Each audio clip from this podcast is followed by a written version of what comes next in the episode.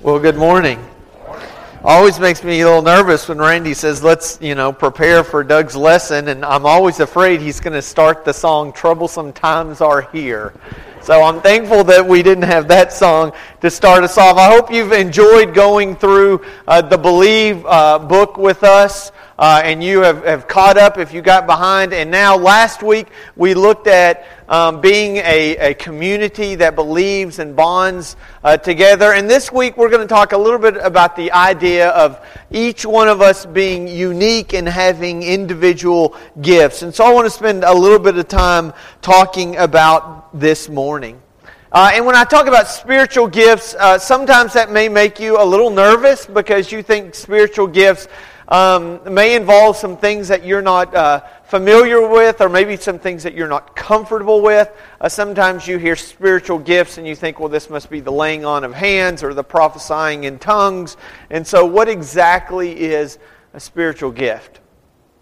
Simply put, a spiritual gift is a gift that you can use to glorify God's kingdom.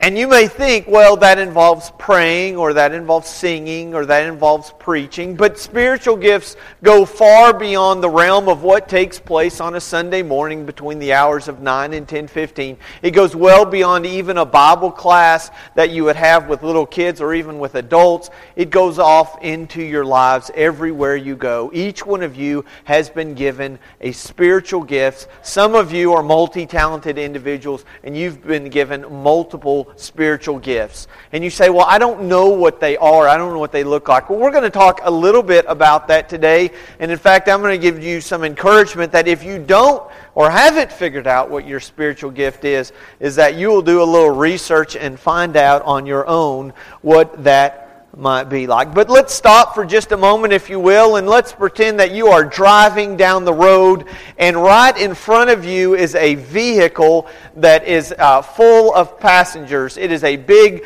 uh, truck. It has a family of five in it, and in the ba- bed of that truck are a bunch of chicken coops. Okay, there's a bunch of chickens in the back of the truck that's going down the road. They have a blowout. They lose control. They skid off the side of the road. The, the truck tips over and the cages come out and chickens go everywhere. Okay, are you with me here? This is a normal day in West Texas. Okay, so we're not too far from that. Okay, so chickens are going everywhere. You immediately realize that you need to stop and help. And so this will kind of give you an idea of what your spiritual gift may be. What is the first thing that you're going to do when you get out of that car? You're, okay, somebody immediately said check on the family. I want to I want to list six different spiritual gifts or gifts that you may have that can be used for God's glory and you can identify those based on what you do as soon as you jump out of that car. You jump out of the car and if the first thing you do is you take a leadership role okay, and you start saying, okay, this needs to be done, and this needs to be done, and this needs to be done, okay, then you have been given the gift of leadership, and that is an area in which you excel in. Okay, maybe your gift is not standing up in front of people, but maybe you can hear the person saying, We need this done and this done and this done, and you can start organizing. And you can say, okay, I need you here and you here and you here. Let's go over here. We got to see if we can't get these chickens together. Okay? And another group, you may say, okay, now here's what we need. We need these group of people. We're going to try to tip the truck back over again. You come over here. You know about uh, emergency first aid. Go and render aid. Okay? So maybe it's leadership. Maybe it's organizing. Maybe goal number one for you is how are the people? what's going on with the people who are in that vehicle. We have got to get them out. We've got to make sure they're safe. We've got to tend to their needs. And for some of you, you do that and you do that really, really well. And, and unfortunately, you don't always get the spotlight of the leader or the organizer, but the one who cares for people should not be underestimated. Many of you have that heart. And that is just one of the greatest spiritual gifts that you can have. So maybe it's a leadership role that you take. Maybe you're good at organizing. Maybe caring for the needs of other people. Maybe you're more concerned about the long term of what's going to need to happen here. Okay, you recognize that we've got to get all these chickens taken care of and off the road, and there are people who are going to be coming up the road, and you realize that, you know what, we need to warn people ahead of us or behind us before they come up on, and there's chickens scattered everywhere, and there's people running around. Maybe you understand that there are people who have some injuries that are going to require some long term care, and you're, you're prepared for what it would might take to help somebody in a long term capacity. Maybe you see this and what you see is a mistake, and somewhere within this is a teachable moment. Okay, what went wrong? What can we learn from this? How can we have uh, do it in such a way that we can safely transport, transport people and chickens and them not end up on the side of the road? Or maybe you're just one of the ones who steps out of the car and the first thing you say is, What can I do? And again, let's not underestimate the value of someone who is just willing to work. Who says, I don't need to be in the spotlight. I don't need to tell people what to do. I don't need to organize. Just tell me what to do. That's what I want to do. And I'm thankful that you're here this morning because we're a church that has a lot of things going on. And we need people to ask the question, what can I do? And maybe you say, my, my gift is not standing up in front of people. But maybe your, your gift is, um, like Lynn talked about, holding little children. That you don't mind slobber spots on your shoulder. And what a, a wonderful blessing that would be for so many different kids. I want to talk a little bit today about the different gifts that we have, but I want to ask one big question. Uh, and of course, it starts with why. Why would God allow there to be so many gifts, and yet He only gives each one of us one or two?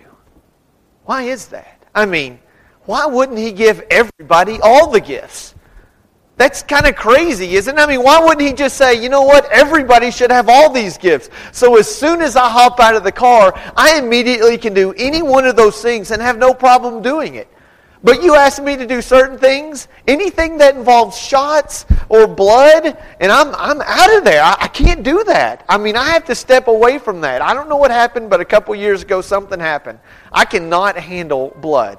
And so when I have a problem, I call somebody. I can call Kristen and say, Look, I cut my finger open. True story. I don't know what to do. You know, and she could tell that one thing I was doing really good was panicking. you know, okay, so you got to stop. Okay, control the bleeding. Okay, this is what needs to happen next.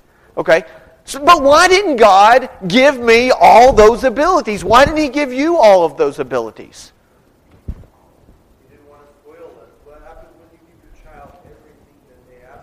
Okay. Okay, so what, you know, I'll just do it all on my own. I, you know, I can walk in and say, I've got this whole situation handled. Why did he give us different gifts? Why didn't he give all of you all the gifts? I mean, did he just not have enough room for that? Was he too busy? Why? Why do you suppose he gave every one of you different gifts? Individuality? Ah, he wanted all of us to come together, Samantha. There's a lot of reasons, but that's one of the reasons I was shooting at this morning is to talk about this is why God created us each with different gifts. Because in order for us to function as a society, as a people, we can't just say, I've got it all figured out by myself. Instead, you have to say, you know what? I'm really not good with the organizing part. I'm really not good with the leading part. Or maybe I'm really good at this certain area, but I'm, I'm not really good at just getting my hands dirty. And some of you say, I'm really good at getting my hands dirty. I love to do that, but I'm not really good with figuring out how it's supposed to look. Maybe you hadn't thought about long term care, or maybe you're really good at having this great, passionate idea, but you don't know how it plays out. Or you don't know how to teach, but you would love to sit there and hold a little baby. God has given each one of you at least one gift. Some of you are multi talented people. and He's given you extra gifts. And, and you can say, wow, that makes me extra special. It also means that God has also given you not only that gift, but He's given you a responsibility to use that gift. Now, when I'm talking about gifts, I don't want to just think, well, it has to involve something that takes place on a Sunday morning. Maybe your gift is running really fast. I believe that if you can run really fast, it is not because your parents filled out a form before you were born that says, I want a child that runs really fast. I think that is a gift from God. Now, there are two things. One, you need to recognize it's from God. And two, you need to realize that God has given you that gift to use it for His glory. So you better work hard on honing that gift. And when you run, you run not so people can say, wow, that guy or that girl is really fast. You do it so that God can be glorified. Each one of you has a gift. And some of you are saying, I don't really know what my gift is. I'm not really sure. Well, here's the easy part.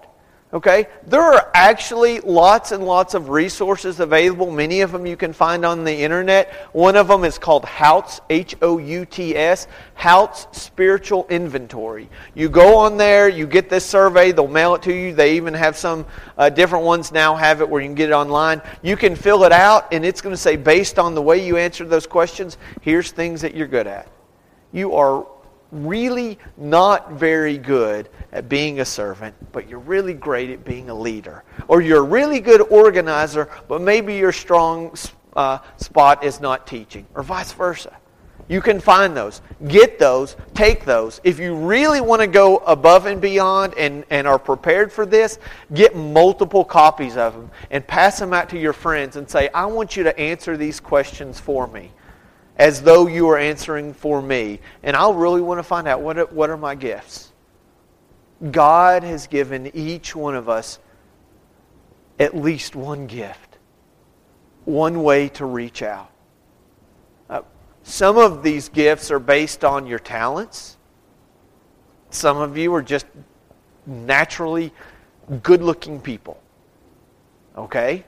You can use your gift for God's glory. Some of you are really good at teaching. Use that for the Lord. Some of you are really good at encouraging.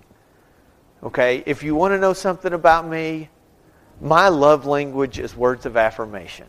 I am like the little puppy dog that always needs pets. I don't know why that is. Not pets like I need more animals. Like I need somebody to say, oh, you're doing a good job. I don't know why. My tail wags and I get really excited. Okay? That, that, that's what I need is words of affirmation. And there's some folks here who have identified that. And they can be truthful. And sometimes they say, you know what, that, that wasn't your best job. But they can also say, you know what, that was a, you did a pretty good job. I stayed awake the whole time today. And to me, that's, that's good. Maybe that's your gift. Maybe you can go up one on one and relate to someone and, and tell someone, you know what, that's something that, that you do really good. Or you can write cards. Okay? You can make phone calls, visit people. You have a gift. Find out what it is. God created you with a gift, and He did it so that He can be glorified through that gift. Some of you have gifts, and it's related to a passion that you have. You have a passion for music, you have a passion for children, you have a passion for teaching, you have a passion for you know, planning lock ins and going there with a bunch of screaming 13 year olds. If that's your passion, passion, embrace it. Find ways to utilize it. Sign up for a camp. Write cards to people. Go visit people in the hospital or in prison. God has given you a gift, and He says, I have called you to be a church. That is not a time or a place. It's who you are, and it's what you do because of what He did. That each one of us has a talent. Some of you, your gifts are based on the fact that you have some experiences in your life that maybe others haven't gone through. Maybe you know what it's like to get served papers for a divorce. You know the heartbreak of of thinking back to that wedding day and then realizing that all, all the things that you'd worked so hard for just fell apart. You know the pain of feeling alone and broken and picking up the pieces and wondering how are you going to be treated and uh, how do I fit into church and what happens next in my life and you understand that. And now you have this gift. You have this ability based on a life experience because unfortunately, there are other people out there who've been through similar circumstances and they're on day one and you're on day 4032 and life has moved on and God has blessed you and you found peace even in the midst of that turmoil. And you can go to someone and say, you know what? I'm just going to sit here. I'm going to cry with you because I'm going to tell you that there's going to come a day where you're going to get through this. But right now, I'm just going to sit with you. And maybe for some of you, you've been the one that has gotten that phone call. And you never expected to outlive your child, and you did. And you don't know what to do. And there is someone who is going through a difficult time, and you can minister to them. And your gift is the fact that you have gone through a terrible experience and now you can use that to glorify God and help somebody make it through. Okay, it's getting a little heavy here, so let's lighten it up. Let's do a little Bible quiz. I don't have any treats to give you, but I do have a, a quick question. How long did Moses spend wandering, or, or I'll just say in the desert? How long did he spend in the desert? 40 years. D.A., you are just one of the most biblically knowledgeable people that I know. But your wife, if she were to answer the question, she would have answered it differently, and she would be right. How long did Moses spend in the desert? DA was part right, but it was a trick question. I wanted to see if I could trick him. Okay? He was with the Israelites wandering around in the desert for 40 years. But let's go back a little bit more. What happened early on in his life? Moses, of course, we have to give this line. He was a basket case. Because he was in. Okay, never mind. Okay. He was, he was uh, raised in the palace. He was wandering one day as a young adult. He sees um, uh, an Egyptian abusing an Israelite. He goes up there, breaks the fight, breaks up the fight, starts his own fight, and does what? Kills the Egyptian. The next day, he's out wandering around. There's two Israelites. They're fighting against each other. He goes in there and says, What? Break it up. And one of them says, What? You're going to kill me too? And all of a sudden, Moses realizes that the sin that he committed, he thought in private, was now making the rounds, and before long, it would end up at the palace and he'd have to pay for it. So he goes out in the desert, and according to Acts chapter 7, verse 29 and 30, how long was he in the desert? 40 years. So, how long was Moses around in the desert? 40 plus 40. He was in there 80. But think about this. Was this an accident? Do you think it's just coincidental that, hey, 40 happens to be a good time? Or was God purposeful in the fact that he waited 40 years before he set that bush on fire and spoke to Moses? Before Moses would wander around in the desert with the Israelites for 40 years, he spent 40 years in the desert by himself. God prepared him for what he would do by giving him a test run. Now, I came here about four years ago. That's if I'm going to be in the desert for 40 years, I've got another 36 to go. Now, can you imagine after that? Me taking you and another, oh, I don't know, 1.9 million people out and wandering around for 40 years? Is that something that seems exciting? And yet God prepared Moses for what he would do before he ever met Pharaoh or saw a burning bush.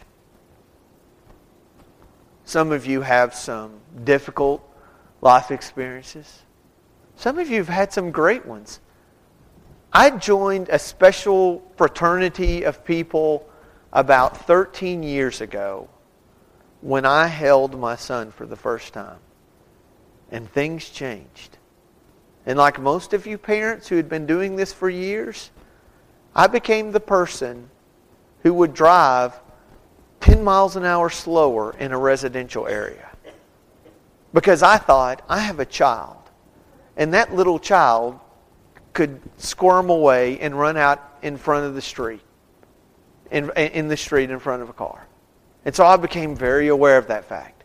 Before that, as a 16 year old, I would see how fast I could go down the street. And all of a sudden, things changed. Some of you became grandparents for the first time and you became in a special fraternity of people who you really enjoyed and looked forward to the slobber stains on your shirt. And how precious and special that was. Here's the thing each one of you has been given gifts. Just use them. Find a way to glorify God through what you do. If you're great at knitting, knit for the Lord. If you're great at preparing tax documents, do it for the Lord. If you're great at, you know, inserting an IV, if you're great at teaching a class, do it for the Lord. Find ways that you can reach out. If you're good at sports, sports needs normal, healthy people in them. Okay? I, I have gotten to where I nearly abhor sports. And that's exactly why every year I go volunteer to be a soccer coach. And I am leading the league. I have the record for the worst win loss record ever in New Mexico history. But you go there and say, you know what? I want to impact this community and if I can just get 10 kids and somehow convince them that their value goes beyond how many goals they score, if they can learn a little bit about being respectful and having teamwork, then let's do that. And for a lot of kids, they think I'm a bad coach because they leave there and they say, We didn't win a stinking game.